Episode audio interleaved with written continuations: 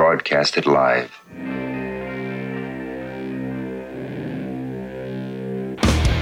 Hey! Hey! Who wants to have some fun?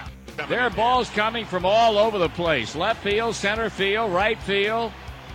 See, this this is the kind of thing, quite honestly, right now, that makes you want to see the Chicago Cubs team lose. Now, are you just saying you want to have fun, or do you really want to have fun? It'll be fun. Will the next person that sees anybody throw anything onto this field, point them out, or get them out of here? You don't live in Cleveland. You live in Cincinnati. You talking to me? You talking to me? That is the farthest thing in the universe from the truth. Hello, everyone, live. It's the Dan Scott Show. And right there is your host, Dan Scott. All right, all right, all right. Let's get rolling on another edition of the show. It's Monday. It's December the twenty-first, right? When we are recording this, airing live, kinda, on W Z L A in Abbeville. And, of course, it is uh, another episode, I believe, episode twenty of the Grumpy Old Broadcasters podcast. I am Dan Scott. Good to have you along with us on this uh, show of Christmas week. And uh, we look forward to spending the next uh, hour or so with you and kind of breaking down some of the things that are going on. And uh, this is another one of those weekends where, you know, we could probably fill three or four or five or ten hours. Uh, there's just so much to get into, and so many controversies and, and different opinions flying back and forth on things from the college football playoff and everything else. We'll try to, to narrow it down as much as we can, Tom Van Hoy and I, throughout the course of the show. Dave Glenn from A C C sports dot com and the athletic dot com. He'll be joining us as well in the second half of the program, as usual. Uh, thought we were going to have the entire band together this morning, but that didn't work out, so hopefully that'll be coming back in the next week or so. Just want to remind you of a couple of things. First of all, the podcast is brought to you by our friends at Todaro Pizza, uh, the uh, North Markley Street location in downtown Greenville in the West End, just down from uh, Fleur Field at the West End, where the Greenville Drive are going to be playing baseball again this spring, it would appear. And um, they have just fantastic uh, people there, uh, even better than the food, and the food is incredible. Uh, I've said this before, if you're not from the Greenville area and you're coming in uh, to visit at some juncture, you need to put Todaro Pizza on your uh, food bucket list, because uh, it is just incredible. And uh, they are still open. They uh, have uh, inside dining and outside dining, so they can take care of you regardless of what your uh, situation is or how you're feeling during this pandemic. Todaro Pizza dot com is the website, T O D A R O Pizza dot com. And you can also find them on Facebook under Todaro Pizza Greenville, thanking uh, John and the boys there for continuing to support the podcast. And I'll also remind you that if you'd like to get in touch with us, we would love to hear some feedback. And I got some just this past week, and it's amazing uh, how how good that makes us feel. And it doesn't matter if it's good feedback or bad feedback. We want to hear it. the dan scott show at gmail dot com is the web the uh, email address, the dan scott show at gmail dot com. Or if you're uh, listening to the podcast on any of the platforms, just leave a link there or a comment there in the comments section, and uh, we'll interact with you that way. All right, let's go to break. We'll come back, and when we do, Tom Van Hoy joins us, and we get rolling on some college football stuff. Did Clemson make a statement or what? That's on the other side. Don't go away.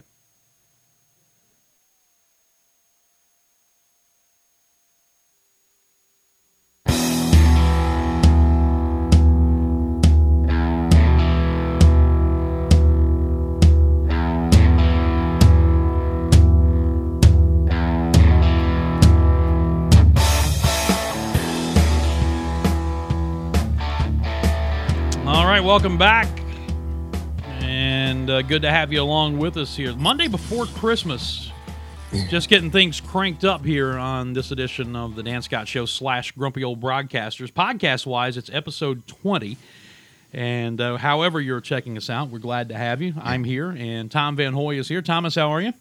Good, good. You know, we're kind of headed toward Christmas here, and you and I are kind of winding down a little Furman basketball, and they're looking for a break, so everything's good. Yeah, a little afternoon basketball Uh, yeah. In fact, uh, at Timmins Arena today, as uh, Furman and South Carolina State will close out uh, the Paladins' non-conference schedule. I'll just give a little uh, little promo there. Four o'clock tip-off, three thirty airtime, and I know we're on W Z L A down in Abbeville, and I don't want to take any listeners away from The Godfather by any stretch oh, yeah. of the imagination. But uh, you can find out how to check us out. Uh, if, if you'd like to do so. Of course, it's going to be interesting, too. If they tune in to listen to the basketball game, they're going to miss this radio show. So it's quite, quite the quandary. Ah, you're competing against I, yourself. Yes, I'm, I'm, How going, about that? I'm going to be on the air simultaneously in multiple markets doing two different things through the, All right, through, so this, through the miracle of technology. This is the ultimate Dan Scott doubleheader. Or, or, or infecting multiple markets. Maybe that's the better way to look at it. Oh, of course, it, so will you. You'll be with me on... Oh, uh, well, I hadn't thought about that. Yeah, yeah, you wise know, guy. You know. How's I'm that working out wing, for you? Well, I'm kind of the wingman here. Well, not not really, but, you know, I'm like the opposite of a wingman. Yeah, it's a wing, wing, wing, like, wingman these days has a whole different connotation. Oh, man. Chauffeur, maybe, you know, but anyway. Something along those lines. Um, Van Hoy household ready for Christmas? Yeah, we're good. Uh, we kind of have it down a little bit uh, over the years. You know, I don't, I don't struggle putting together things at uh, two o'clock in the morning on the uh, Christmas day, Christmas Eve type. Don't you want to go to bed? Go to bed. You know, so we're good. We're in good shape. Yeah, what I've uh, found out is, as we've kind of come full circle in life, is, you know, we went a long time without having to put things together, and then last night, you know, we have grandchildren now, three of them. Oh boy! Last there night, I, last night, instead of, you know, their fathers putting stuff together, you know, it's it's Booba. That's what they call me, who's ah. who's who's putting things together for them. Fortunately, it wasn't uh, wasn't too difficult. I do leave the the more intricate things to their dads, because that's a father's rite of passage and a grandfather's right ah. to pass that along. So. There you go. You know, I miss the handyman, Gene. I'm just thankful that uh, my wife loves power tools and things like that. Yeah. So, you know. Well, you know, we're we're looking at it last night and putting putting together a scooter, of all things. Oh. My, my wife at one point says, "Here are the directions. You know, you wanna you wanna look at those?" no, nah, oh, no, nah, I got it. what what's, what self-respecting man reads the directions? At, at least at first. Come on. Well, and the other thing, Dan, we travel in a Prius, and uh, the owner's manual is seven hundred forty-six pages. Who has time to read that? You have to take a class, I think, before you can drive one of those. Yeah, uh, and, and cars. by the by the way, folks, Tom's not exaggerating, and I'll tell you this quick story, and then we'll we'll get on. We we we are driving the uh, the, the athletic department's Prius, because normally coaches are using it for recruiting. Recruiting's in a dead period now, so, you know, cost-saving measures. Instead of us renting a car, we're driving this Prius, which is fantastic. The thing's getting, you know, fifty-one, fifty-two miles per gallon uh, as a hybrid. It's just incredible. But it it is one of those things where it, it's a it's a very, let's say, unique vehicle if you've never driven one, and a lot of the things that are in certain places on common vehicles, regardless of who makes them, are not in the same place on this Prius, and, and it takes some getting used to. Well, one of the things that's been driving me crazy is trying to fix the clock. It was like two and a half hours off, and could not figure out how to do it. So I determined before we took off for Uh, where did we play? Uh, Winthrop. Winthrop. Winthrop yeah. on Saturday, uh, heading to Rock Hill. We're going to figure this out. And so I couldn't figure it out. And so I said, Tom, or no, Tom said, hey, let me look at the owner's manual. He's not exaggerating. A Toyota Prius owner's manual is seven hundred forty-six pages. And this is, this is a two thousand sixteen model, Tom. Oh, I didn't know that. Ma- imagine what the two thousand twenty Uh, owner's manual is. Finally, you know how we got the clock set? I went to Siri and had her Google how to do it, and we got it done. So, I, and I never found it in that. No, seven hundred forty-six page owner's manual. But and I told Tom and Jordan Kasky coming back, we were laughing at it. By the time you finish reading the owner's manual, it would be time to trade in the car. There you go. So yeah, yeah. It has nothing like, nothing to do with sports, but it has everything to do with sports travel and the pandemic.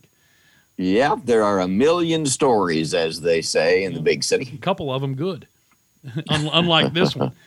All right, let's let's let's get to it. Um, you know, we hear all the time uh, every year uh, about, you know, that was a statement game by so-and-so. That was a statement game by this team or that team. I don't think there's any question, Tom. Clemson made a statement in its game against Notre Dame in the A C C Championship. Yeah, they did a remarkable run that they've had over the last uh, couple of years. And, you know, you go in, you lose forty-seven forty in two overtimes at uh, Notre Dame. And, you know, I, the, the students stormed the field, and that, that's okay. I, you know, that's a big win for Notre Dame. And, you know, Clemson is just so used to, to winning, and uh, that was at Notre Dame, and we all know the particulars there. I mean, obviously did enough offensively with the forty points, and Trevor Lawrence didn't play, but the bigger story, as it turns out, was the guys they didn't have on defense that day. And uh, as uh, as it played out on uh, on Saturday in Charlotte, it turned out that I, I think the the final numbers on the rushing yardage for Notre Dame uh, was less than what the first play of the game was at Notre Dame when the running back went sixty-some yards or something like that for a touchdown. And then Trevor Lawrence back in and And uh, got Trav, uh, Travis Etienne going. He had a kind of a tough day uh, at Notre Dame. So, uh, you know, Clemson's used to winning. They don't lose very often. They got a lot of things to play for. So did Notre Dame. But uh, I think you're right. They they came ready to play. They had their guys back, James Skalski and a couple D linemen as well, and shut down Notre Dame. And Notre Dame's been very good, uh, uh, obviously, this year with Ian Book at quarterback. And sometimes you forget he was thirty and three as a starter. We talk so much about Trevor Lawrence at thirty-four and one and what he's been able to do. So, uh, yeah, they, they came ready to play and uh, on a national stage. And uh, they, they, as they say, they definitely took care of business. Well, you know, all of the the attention ha- has been on uh, James Skalski and, and the other two, the two defensive linemen that did not play in the first game, coming back and the difference that they made. And in fact, uh, you referenced uh, uh, on the trip to uh, Winthrop uh, on Saturday before that game was played that Tim Beret dropped a very Tim Beret-esque stat on a television interview that when those three guys are in there, the opponent's rushing average is – what, two yards Much to less, carry or yeah. something yeah. like that. And without him, the opponent's rushing average was uh, over five yards a carry, something that only Tim Beret would, would know off the top of his head, I think. But, uh, you know, the other the other issue in that game that I, I, I thought did not get enough um, enough conversation, Tom, was Clemson's offensive line and, and how much better it performed. And and that's evidenced by the game that Travis Etienne had. Uh, the, the offensive line uh, did not open very many holes at Notre Dame. They they, they struggled in the running game and kind of had their manhood challenged a little bit, and I thought that group answered the bell on Saturday. Yeah, absolutely, Dan. As some of the comments we saw, you know, you take, you know, take it to heart, so to speak. Like, there are a lot of folks nationally that didn't think their O-line was very good, and you know, that that type of thing. They it was they did struggle against uh, Notre Dame, no question about that first time there. But, you know, uh, they oftentimes you don't get a second opportunity. And in this case, they did. And and when they did, uh, they were able to uh, perform very well in that game. And, I mean, it's just, uh, as I mentioned at the outset, you kind of backtrack a little bit on, on where Clemson is and where they were. Um, you know, seven, eight years ago, it's just uh, they, they very seldom e- ever lose. And when they do lose a game, it's it's pretty close. And, you know, I always kind of think back, Dan, and this happened at, at uh, Notre Dame when the, when the uh, uh, fans rushed the field. But there was a – Kansas is so good in basketball, and they're so used to winning all the time, particularly at home, and remarkable numbers there. There was a game, I don't know, back in the late nineties when they beat Texas in three overtimes. And the the fans rushed the court at, at K U, and two of their top players who went on into the N B A, Ray LaFrentz and Kirk Heinrich, it, they were mad. They said, "Hey, we're expected to win. Right? You don't need to be doing that. Hey, come on, we're Kansas." So I think that's ca- kind of the way it is at, at Clemson right now. You're expected to win, you know. And, and and the flip side of that is, in a non-pandemic year, you you see Clemson's fans get criticized after every win for coming onto the field. And, you know, some national media who don't understand what the yeah. tradition is will say, hey, you know, you guys are used to winning. You shouldn't be doing that. But you know, that's the tradition. They they gather at the Paul after right. after every game, really win or lose, uh, but particularly after wins. But uh, in any event, Clemson makes its statement. They they got the revenge. Uh, if you're watching on Zoom, which you're not, but I am, Tom Van Hoy just dropped his phone. Dropped the phone. But, it's like drop the mic, right? Yeah, yeah. Not quite as dramatic, though. Oh, man. But uh, so so that set up then, uh, obviously, the S E C championship game between Alabama and Florida, which Alabama ends up uh, winning by a touchdown. So they, they are undefeated. And they got the number one seed. Clemson got the number two seed. And, and that was expected when the playoff uh, committee released its its final standings yesterday. The controversy, obviously, comes in at three and four, Tom. And those slots were filled by Ohio State, who only played six games and only played on back-to-back weeks once this entire season. And then Notre Dame gets in at four. And Dave Glenn, who we'll talk to in just a minute, Uh, raised a possibility last week of Notre Dame becoming the the first conference championship game loser in the now seven-year history of the playoff to make the playoffs, uh, make uh, one of the, the final four seats. And, and the committee had a choice at number four.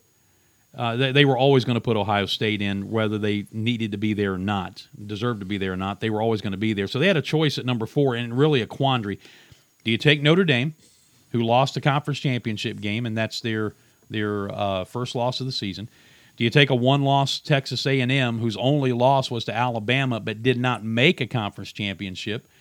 Or do you take an undefeated Cincinnati outside of the Power Five, who won its conference championship, finished undefeated at nine and oh, and has uh, the, I think statistically, the best defense in the country, or in, inside the top two or three anyway? That was the quandary, and it turned out not to be a quandary at all, because the committee, as much as, as they said on television afterwards yesterday that we respect Cincinnati, they didn't respect mm-hmm. Cincinnati. They they, they no. gave they gave them no consideration at all. It came down to Notre Dame and Texas A and M, and of course the Irish got the nod. Yeah, I would agree with you there, Dan. I mean, it's just that's just how it is, and. And uh, I'm with you there uh, on Ohio State. They were going to be in. Of course, the Big Ten changed everything and and said you had to play six games. They only played five, and they bump, uh, you know, Indiana. And, and, of course, Ohio State had beaten Indiana. Their two best wins, what were Indiana and Wisconsin to, to prior to that. And, you know, you look back at it, Notre Dame uh, did beat uh, Clemson at home. They did beat uh, North Carolina when they were ranked number Uh, fifteen of the country. Texas A and M, the first game of the year, lost at, at Alabama. A lot of folks are going to lose that, and they lost, I think it was fifty-two to twenty-four, maybe fifty-two twenty-eight, something like that. But, I mean, uh, the matchup you look at Alabama and, and Notre Dame is like, look what Clemson did to, to Notre Dame, and uh, Alabama uh, offensively is, is outstanding as well. So, Uh, if I had the, the difference there, I, I wouldn't have had Ohio State in. I mean, they were undefeated, and you got to play a certain number of games, I think, anyway. Well, but, has, you know, has, has, a, has anybody done more backtracking than the Big Ten since this thing started? I mean, first, we're not going to play. Okay, yeah, we are. We're only going to play six games, and you have to play six to get to the conference championship game. Well, wait a minute. Maybe you only have to play five if you're Ohio State. And now the latest one is that if you test positive, you have to have a twenty-one day uh, oh, right, period. Yeah. And now they've changed that to seventeen, which which yes. it magically is the number that it takes to get to that playoff game on January the first. So, I mean, if, if they if they went backwards any further, they, they would be a Michael Jackson moonwalk, uh, or any any quicker, I, I should say.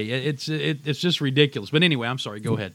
Yeah, no, I was just going to say there's just so much money involved and, and all that, and, you know, namesakes and things like that. It's, and they were in a tough situation to try to make that call. I mean, if, if you're A and M, they lobbied hard for it, and you can understand why they did. They played in the S E C. Why don't you guys try to play all conference games and, and, and that kind of stuff? So there, it doesn't surprise me how it turned out, based on the fact that, you know, Notre Dame did beat uh, Clemson earlier this year, and that's a marquee win. And, Uh, you knew you're gonna, you knew that Ohio State was going to be in there, and I think it just came down to Notre Dame and Texas A and M, and they decided to go with uh, with Notre Dame. Well, you know, and I've seen several people uh, since the, the field was announced yesterday with this with this uh, opinion, and, and I think it's spot on.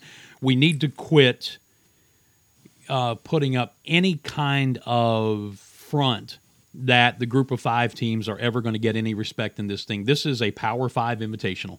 That's all it is, yes. And that's all it's ever going to be. If, if in this year Cincinnati can't get serious consideration, and, and it could be Cincinnati, it could be whoever in, in the group of five. If they can't get serious consideration over an Ohio State team that only played five regular season games, and I know it wasn't their fault. They they had to do what their conference told them to do, but still, the reality is they only played five regular season games, six counting their conference championship.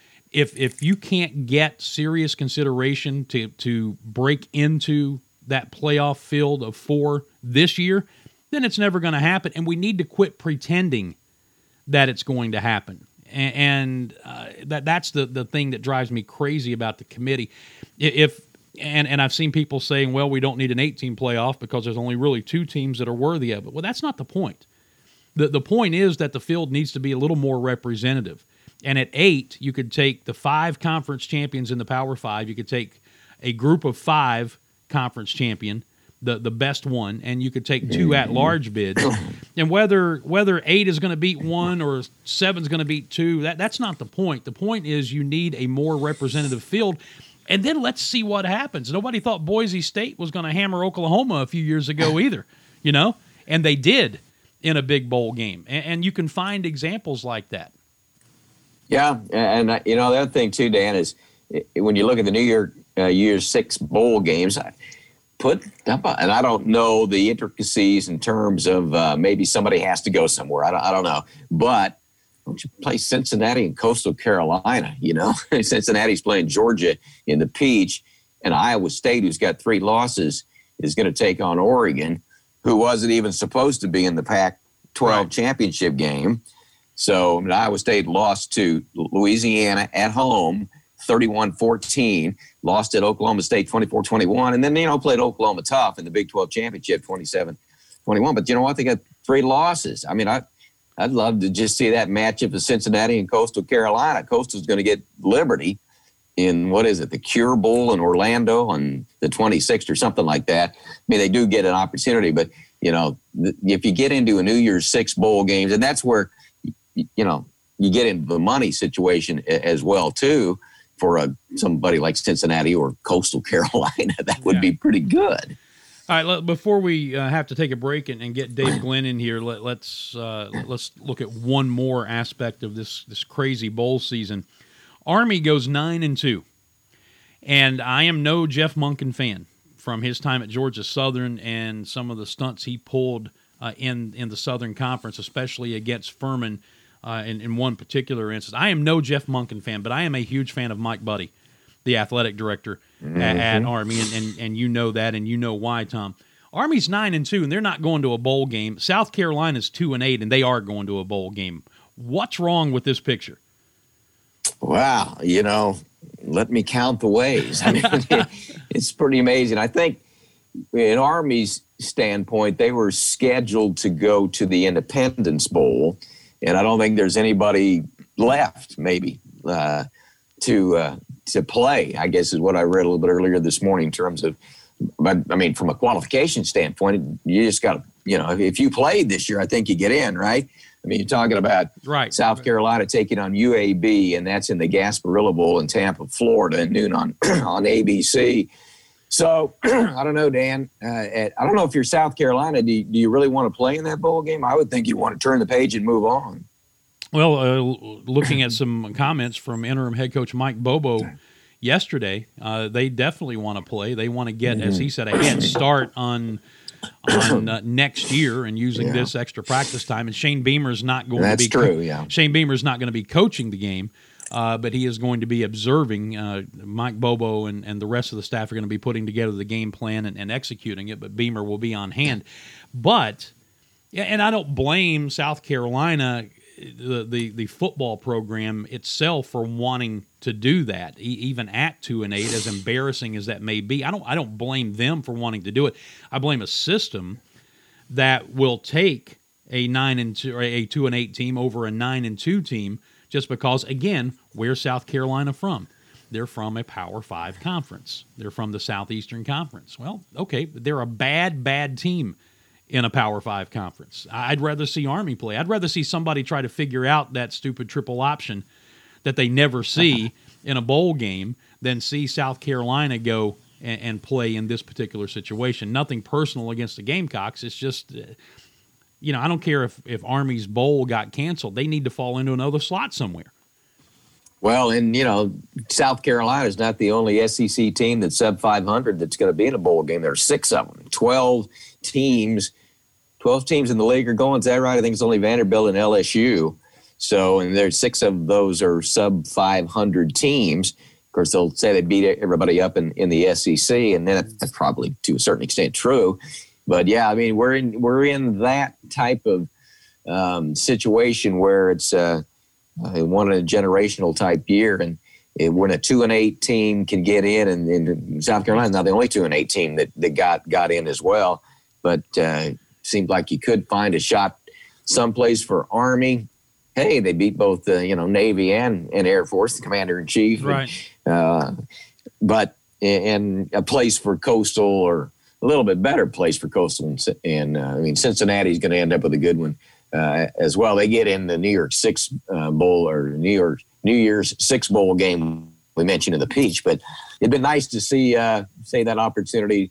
And, and uh, I'm, I'm with you. I just, I mean, I come my background comes out of uh, Division Two and the playoffs, and saw how all that plays out. You know, I'm not advocating for twenty-four teams or anything like that, and we see it at Furman in the F C S, and uh, just would give an opportunity to more than four teams. Yeah, eight eight would be nice, and eventually I think we'll get there, but uh, not now. All right, let's take a break.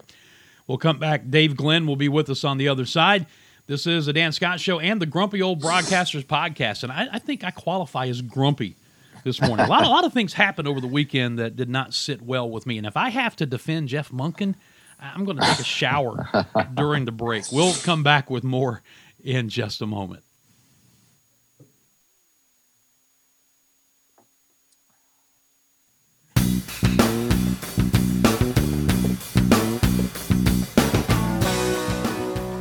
All right, we are back and continuing to roll here. Dan Scott Show slash Grumpy Old Broadcasters Podcast, episode twenty.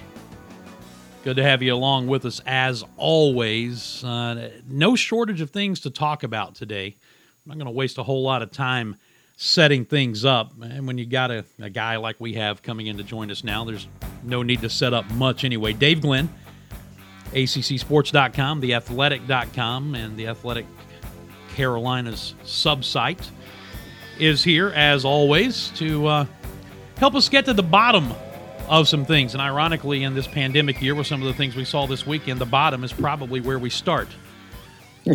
David, how are you, sir? I'm doing great, Dan. Good to be with you and Tom again. It has nothing to do with the Atlantic Coast Conference, David, but Tom and I just closed out the last segment by uh, talking about the uh, – is there anything more pandemic in the sports world than two and eight South Carolina going to a bowl and nine and two Army not? That hurts, right? That's painful to watch. And, I mean, we know how it happened, but that doesn't make it easier to digest. You know, you got bowls canceling at the last minute. You have teams pulling out at the last minute. I It was a weird set of dominoes falling. But, yeah, you might as well just put that hashtag on anything that doesn't make sense. You just say twenty twenty and you shrug your shoulders and you keep moving. Some people would say you could hashtag this show if that was the criteria. That doesn't make sense. But uh, I, uh, Tom and I opened uh, by uh, talking uh, about the A C C championship game. You know, we were, we were born at night, but not last night. Hmm. Um And and and the way I phrased it, David, we, we hear every year this team made a statement, that team made a statement. Uh, Clemson made a statement in that A C C championship game. Would you agree? No doubt about it, because Notre Dame had become a well-rounded football team. Early this season, they were not very good offensively, especially in the passing game. But on their way to a pretty rare regular season unblemished record, Ian Book got better. The passing game got better. The running game was always there. The defense was championship caliber. And yet Clemson trotted out there, you know, at closer to full strength and reversed the results of what happened in South Bend uh, and then some. Because South Bend, of course, was double overtime and a nail-biter, and this was just an absolute trouncing. And I was reminded, Dan, when I filled out my All-America teams and my All-A C C teams, at almost every position, I had a Clemson player, if not number one, somewhere in the mix. Obviously, Trevor Lawrence at quarterback, obviously a Travis Etienne at running back. But as I went position by position, Clemson was the only school.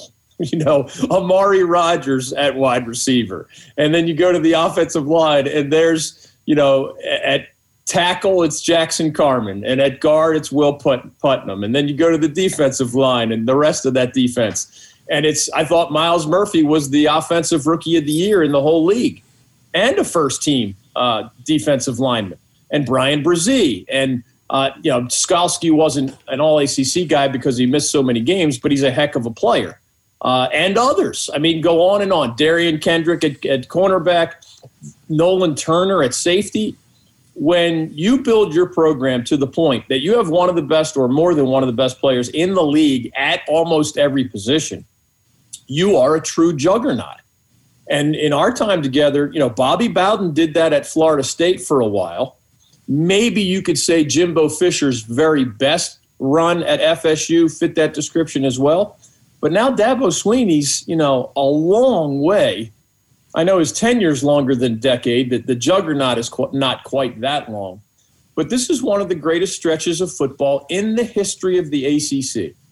And when you look at the level of dominance in terms of their record, their only blemish being at less than full strength at Notre Dame, a very good team, but also in the bigger picture, uh, just cranking out six straight A C C titles. This is... It was a statement game for the twenty twenty season, as you said, but it was a statement game, I think, you know, kind of emblazoning Dabo Sweeney as one of the most successful football coaches in the history of this league, even at a relatively young age. And this Clemson football program, uh, you know, up there with the likes of really only Alabama at the, the top of the hill until somebody proves otherwise. Tom? Dave, did you think that given the way that game played out and the final score and how the domination of Clemson, did you think uh, Notre Dame would still get in the top four? I thought there was a chance they would not. You know, and you know what's t- why was Texas A and M not in? Well, they weren't in a conference championship game, so they don't get that Power Five champion label, right? twenty-four of the yeah. twenty-eight college football playoff teams, twenty-four out of twenty-eight have been Power Five league champions. Uh, so that's that's a sign that the committee underlines that. Uh, the the Irish were not the champion, obviously, upon losing. And when you lose that badly, it was thirty-four to three, right, before they added mm-hmm. that touchdown. I thought there was a chance that somebody else, whether it was A and M or uh, even an undefeated Cincinnati, uh, I didn't think they would go for one of the two or three loss teams, although Oklahoma's a heck of a two-loss Big twelve champion and Florida's a heck of a three-loss team. Uh, they've never gone into the ranks of the, the multiple loss teams for the college football playoff.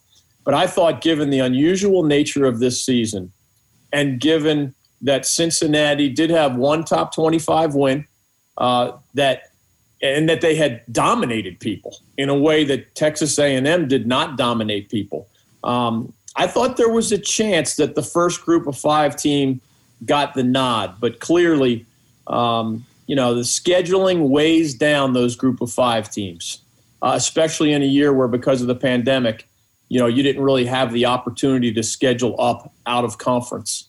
Um, so I was a little bit surprised, but knowing the way that committee thinks, uh, in the end, I certainly couldn't say I was shocked because uh, in the past they have tended to favor uh, those Power Five teams, you know, at virtually all costs. And I believe Cincinnati was the highest ranked group of five team in the history of the college football playoff final rankings. So I guess you could say they're getting closer, but if it wasn't going to happen this year, I don't know when it's going to happen. Well, and, and that's exactly where I was going to go. I mean, we really need to quit even talking about the group of five teams because I think in this year, when you've got an Ohio State team that only played five regular season games, six counting their conference championship, and they get in. You have a conference championship game loser get in. If an undefeated group of five team like Cincinnati with that resume doesn't get in now, they're never going to get in, and, and we just need to treat this as it is, and it's a Power Five invitational as long as it's a four-team playoff field. I think you're right. That's the label that it deserves. Cincinnati, by the way, beat people by an average of forty to sixteen. It is not easy to go undefeated, especially when you play more games. You know, Ohio State was six and oh. Not uh, Cincinnati was nine and oh. And when you annihilate people that way, you know, Tulsa's a pretty good football team that finished in the top twenty-five of the College Football Playoff Committee, the, the final top twenty-five. U C F was a pretty good football team. Um, other teams had good records. They beat S M U, which was seven and three. They beat Memphis, which was seven and three. They beat Army, which was nine and two. But because those teams have nice records in what is viewed as a lesser conference, Cincinnati doesn't get many power points. Meanwhile, you know, Texas A and M wins, for example. Uh, well, Notre Dame. Notre Dame had two quality wins. It was beating Clemson the first time, and it was beating a Carolina team that finished in the top fifteen of the College Football Playoff uh, top twenty-five. But Texas A and M, the only re- – and it was a great win, beating Florida in the regular season. That's a great win. But I have a hard time, other than giving sort of this legacy vote to the S E C, right? I have a hard time believing that Texas A and M finished a couple slots higher than Cincinnati. Texas A and M had one great win, and their next wins were over like five and five L S U and six and four Auburn that fired their coach. And that's it. That's it. There's nowhere else to go look for Aggies performance boosters. Cincinnati's resume looked a lot like Texas A and M's resume.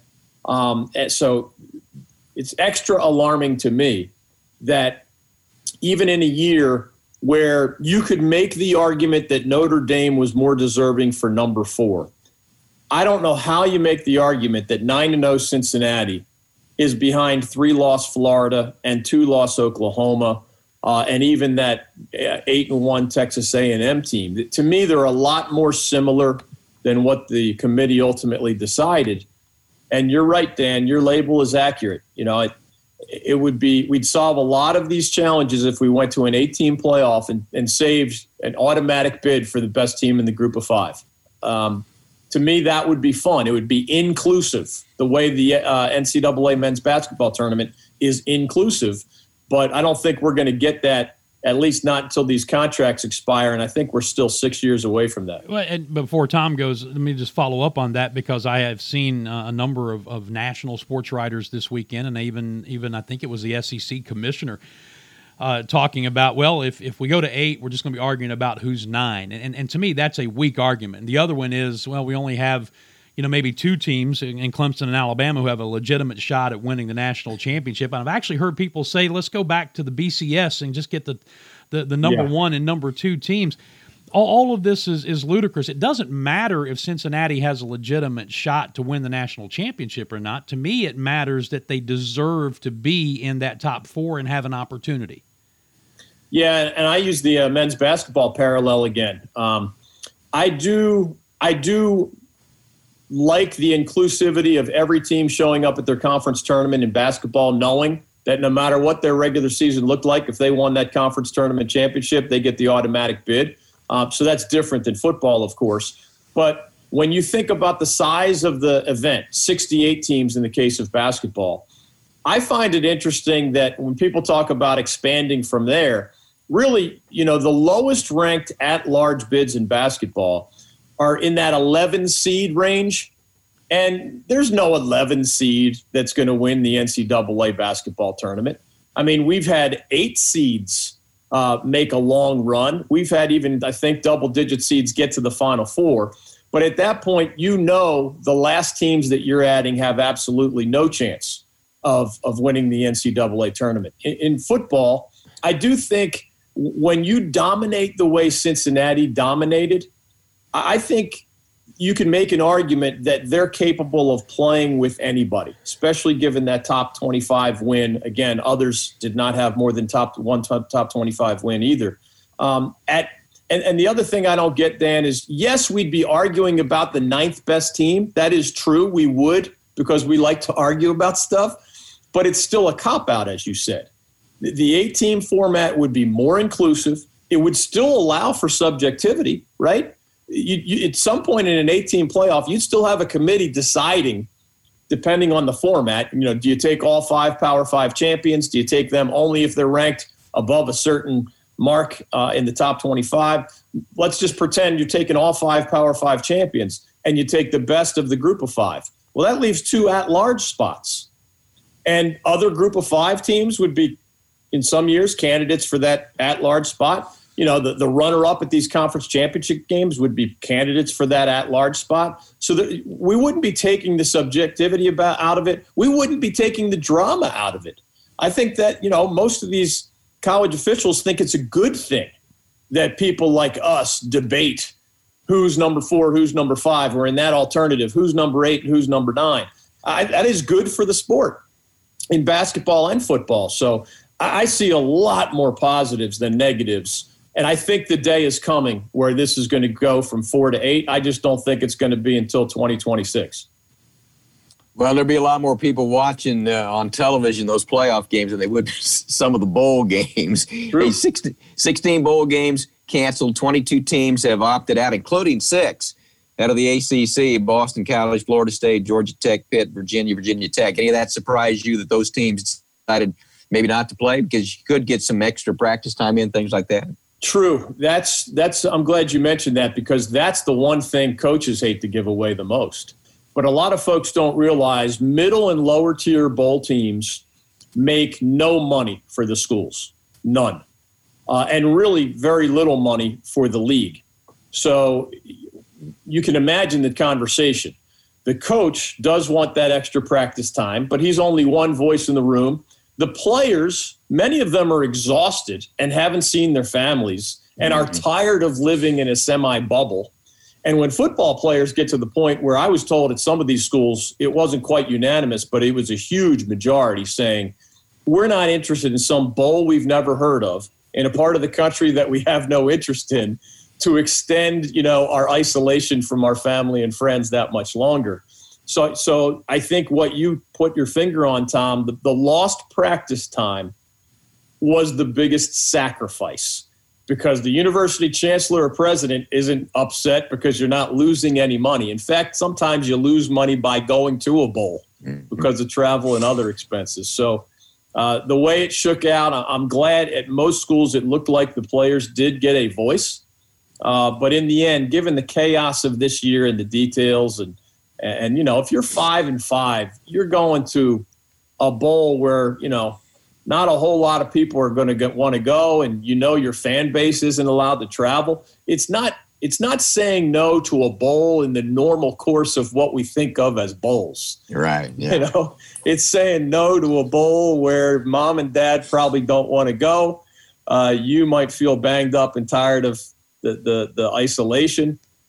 Um, and, you know, the T V partners and the bowls are disappointed, but, you know, they're not people that had a voice in the room, really.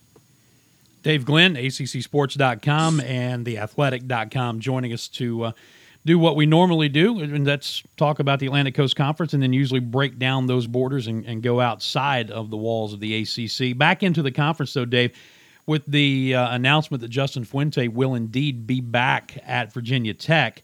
It appears that for the uh, one of the very few times, as we were talking before we started recording the segment, and, and maybe the last thirty years, every coach in the Atlantic Coast Conference, football-wise, looks like they're going to be back. Yeah, it is weird, Dan. You know, I've tracked this for a long time. There are a few other examples, uh, and of course, most of those examples are when it was a smaller league. You know, eight out of eight returning, or nine out of nine returning, or twelve out of twelve returning. Uh, just mathematically has a better chance of happening than fifteen out of fifteen. But the usual places that you look, you know, bottom of the standings, right? You know, and Mike Norvell had a really bad debut at Florida State, but he's only in year one. He's not going to get fired. Uh, Scott Satterfield had a bad year at Louisville, but he's only in year two and has done some good things there already. Jeff Collins had a bad year at Georgia Tech. He's only been there a couple years, so he's going to get, you know, that longer leash. Uh, everyone else was five hundred-ish or above, except for Duke and Syracuse. You know, and Dino Babers at Syracuse gets some credit for taking a largely irrelevant Syracuse team and finishing the top twenty-five just a couple years ago. So that bought him more time. And whereas David Cutcliffe at Duke just went two and nine, he is reviewed. He is viewed by the administration there as a godsend. You know, he's he's basically the second best Duke football coach in the last fifty years, behind only Steve Spurrier. Not an exaggeration. So even though his results in the last couple of years have been bad, they're viewing his body of work over a decade plus and and saying, you know, if David Cutcliffe feels that he has it in his belly to kind of fight the good fight and try to turn Duke around again, he's earned the right to do that. Now, I don't know at, at what point David Cutcliffe uh, says, you know, I'm done with this stuff. That's a guy who had, you know, serious health problems earlier in his career. Uh, but unless we get a late surprise, uh, yeah, it's going to be fifteen out of fifteen returning. Um, and that is not something that happens very often in the nomadic world of college football coaching. Dave, let me ask you a, a basketball question. And I don't know if either one of you guys saw this, but University of Missouri, Kansas City, they're now called the Kansas City Kangaroos, played a doubleheader. They played Kansas City Christian at noon, and then they played them again at seven o'clock at night in wow. K C. So, and I what was it back in two thousand eight, the tornado in, in Atlanta, and I think Georgia might have played two games in one day. You ever heard of that? I mean, in the A C C, I'm probably not, but I just thought I saw that as an interesting basketball story. No, that's crazy. Um, I've seen it at, you know, A A U tournaments and things like yeah. that. Uh, I can't think of anything like that at the college level. I have been intrigued by watching, say, um, you know, I think it's, I just saw High Point and U N C Asheville uh, play each other basically in a double header, not the same day though. I think it's to cut down on travel time yeah. and to cut down on a, a lot of other expenses and, and complications for COVID. You just go to Asheville, you play one day, you play the next day, then you go back. So you're not even doing a home and home. I mean, you're you're on the road for two against this conference opponent, and you're home for two against this other conference opponent. Uh, and I've seen a little bit of that with F C S football, where in my neighborhood, you know, Elon is going to play James Madison twice in the spring. Now, again, it's not, mm. you know, the same day, et cetera. It's football. But, yeah, it's all the rules of convention pretty much are out the window. So what, especially in these leagues and, and schools that have less money, I, I don't think we should surpri- be surprised by just about anything along these lines. Well, convention left this radio show a long, long time ago, so it uh, it fits in very well. Dave, uh, why don't you tell everybody how they can find out more about what you do on a regular basis? Yeah, we have a lot of fun on Twitter, at David Glenn Show. We also contribute to the athletic dot com with more than one million worldwide subscribers, including Dan Scott, among many others. Uh, The Athletic Carolina is the sub-site where a lot of my stuff appears. And, of course, we created the A C C Sports Journal and A C C sports dot com way back in nineteen ninety-four, so folks can check that out anytime as well. Hey, by the way, do we want to drop uh, your other little piece of news, or should we save that for another time? Uh, it's not official yet okay. by the university, so I'm, I am going to take a college teaching position starting in January, but I, I probably will defer and let let I, I seriously, it's funny. I have to pass a criminal background check, Dan. So Good who luck, knows man. How that's going to go at the Human Resources Department? is, is, is there, is I, have, there some, I have no idea. Is there I've something? Done a lot of guest, I've done a lot of guest speaking, but when you take a, a position of a certain right, level, right, right, right, there's a whole lot of human resources hoops to jump through. Anything oh, you want to? Anything you want to confess before we go? You know, one time, a long time ago, I was driving so fast through the state of North Carolina. This is before I knew I was going to live in North Carolina. The long story short is, I was on my way from Florida to my home in Pennsylvania, and I was flying. And at some point, if you're speeding by enough, it becomes classified as some kind of a low-level crime. I forget the terminology because this is when I was young and dumb and, you know, you think you're immortal and you're going ninety-five miles an hour. I was embarrassed. It was horrible. But um, I had to follow a state trooper to some kind of makeshift, like, it looked like a jail. I was scared to death. And basically, because you were not a North Carolina resident, you had to resolve this, whatever it was called, in the moment. Like, just to, I think, to be allowed to leave. Otherwise, I would have died in a remote North Carolina prison somewhere. It, uh, it, so it, is it, that on my record? I really have no idea. It was it, it, it now, was, it was, it was truly thirty plus years, maybe thirty-five years yeah. ago. Yeah, I, I would wow. say I would say it's probably been expunged, but I just I just I just have I just have this this image of, of the episode from the Andy Griffith Show where he, he arrested the person for speeding and then walked in and sat down behind the desk, and he turned the the uh, the desk marker around. It said sheriff, and he turned it around and said justice of the peace. Judge, hey, that is how I felt that day, man. There is no doubt about it. Oh, and, and I came man. to find out that when young men drive nice cars from Florida north, they don't think you're just a speeder. Right. they they think you may be involved in other things. Right. So fortunately, of course, I was not. Otherwise, that uh, oh, criminal background man. check would definitely have a different result. Well, well, when we tweet this out later, guess what we're going to be promoting for people to listen to, uh, among other things. Uh, that's I'm afraid of the headline. Uh, that's fantastic. Hey, Dave, thank you, as always, for joining us. We'll be back in just a bit to close things out. Don't go away.